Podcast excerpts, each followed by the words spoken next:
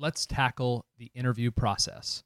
Specifically, we are going to focus on what employers want.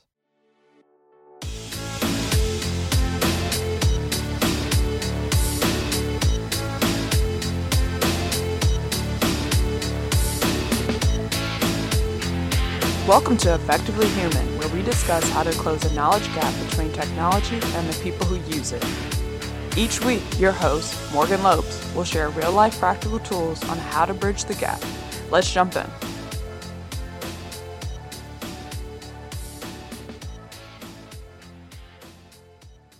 It helps to know what the person across the table is optimizing for in the interview process. And so we're going to take a second and talk about that. As we do, it's worth recognizing that hiring is really expensive for companies. It takes time, it takes energy. Many organizations invest money either in recruiters or job boards. Hiring is expensive and it's risky. It is very rare that even when extending an offer to a top candidate that you have complete confidence that you're making the right choice. And so, we want to cover the three things that every employer is looking for. They're going to have uh, group interviews and they might do whiteboard assessments and coding challenges and different exercises. But at the end of the day, they're really trying to get at three things. The first, are you capable? Can you do the work that they will be paying you to do? You might not have the exact skills today, but they should at least have a confidence or they are looking for a confidence that you could acquire those skills if needed. And so they are wondering, are you capable? Many of the questions that they ask and the portfolio that they want to see is ultimately getting at that question Can you do the work? The next thing that employers are looking for is Are you curious?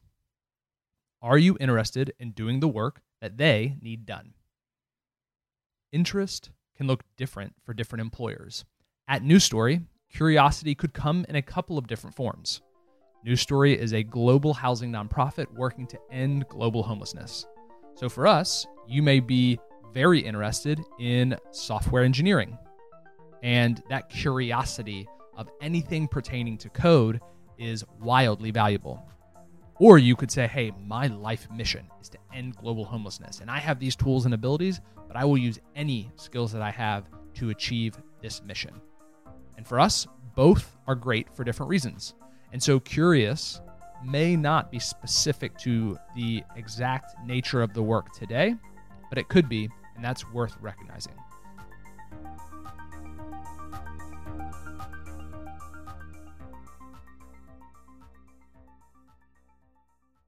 Finally, culture. Will you connect well with the people we have here?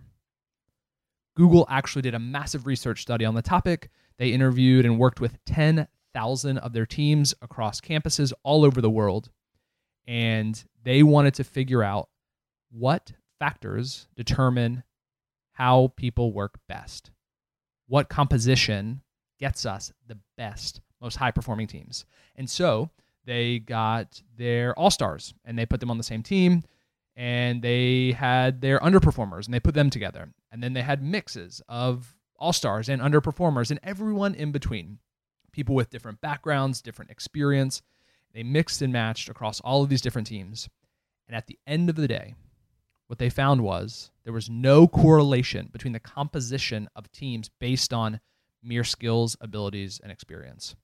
The number one indicator of whether or not a team would work well and perform together had to do with trust. Do I trust the people I'm working alongside? Do I feel like my opinions are valued? Can I speak up and be received, accepted, heard, encouraged, supported beyond my mere contribution to the team? Culture is so much more than ping pong and beer on Fridays and flip flops at the office. It is about how connected I am to the people I'm working with and so culture is the third part that employers are looking for in the interview process. And based on Google's research findings, that is actually the most important by a landslide.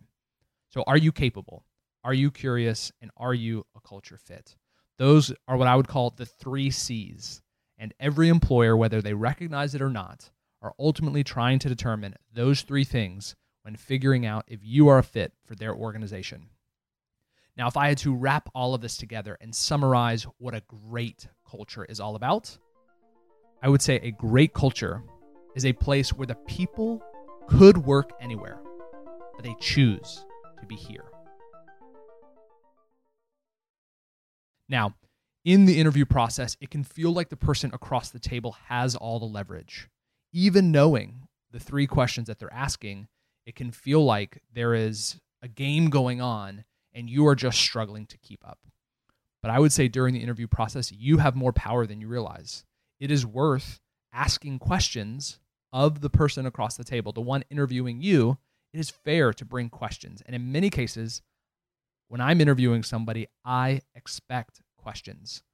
Questions are an indicator of a curious person, of somebody who thinks deeply, who is thoughtful, who actually is interested in the work. So by simply asking questions of the person interviewing you, you start to illuminate your capability, your curiosity, and for many organizations, you share that you are someone like them. If you're looking for great questions to ask, there are two that come to mind that I find especially valuable. The first is asking to talk to somebody who works within the organization who is not involved in the hiring process. This gives you access to team members and you can start to understand what it is actually like to work there. You can have more frank conversations. The expectation on this individual is typically a little bit lower and they are not as invested in the hiring outcome. And so you can get more honest answers by asking the employer or the potential employer to let you interview somebody who works there. Another question to add to the interview process for the person who is interviewing you is around your first 30, 60, and 90 days. What will be expected of you? What does success look like when you get started at their organization? Many organizations make it a point to create that for every new hire, but many don't. There's a chance you're asking a question that they haven't considered yet, which is a great way of standing out among the other candidates who are in the room.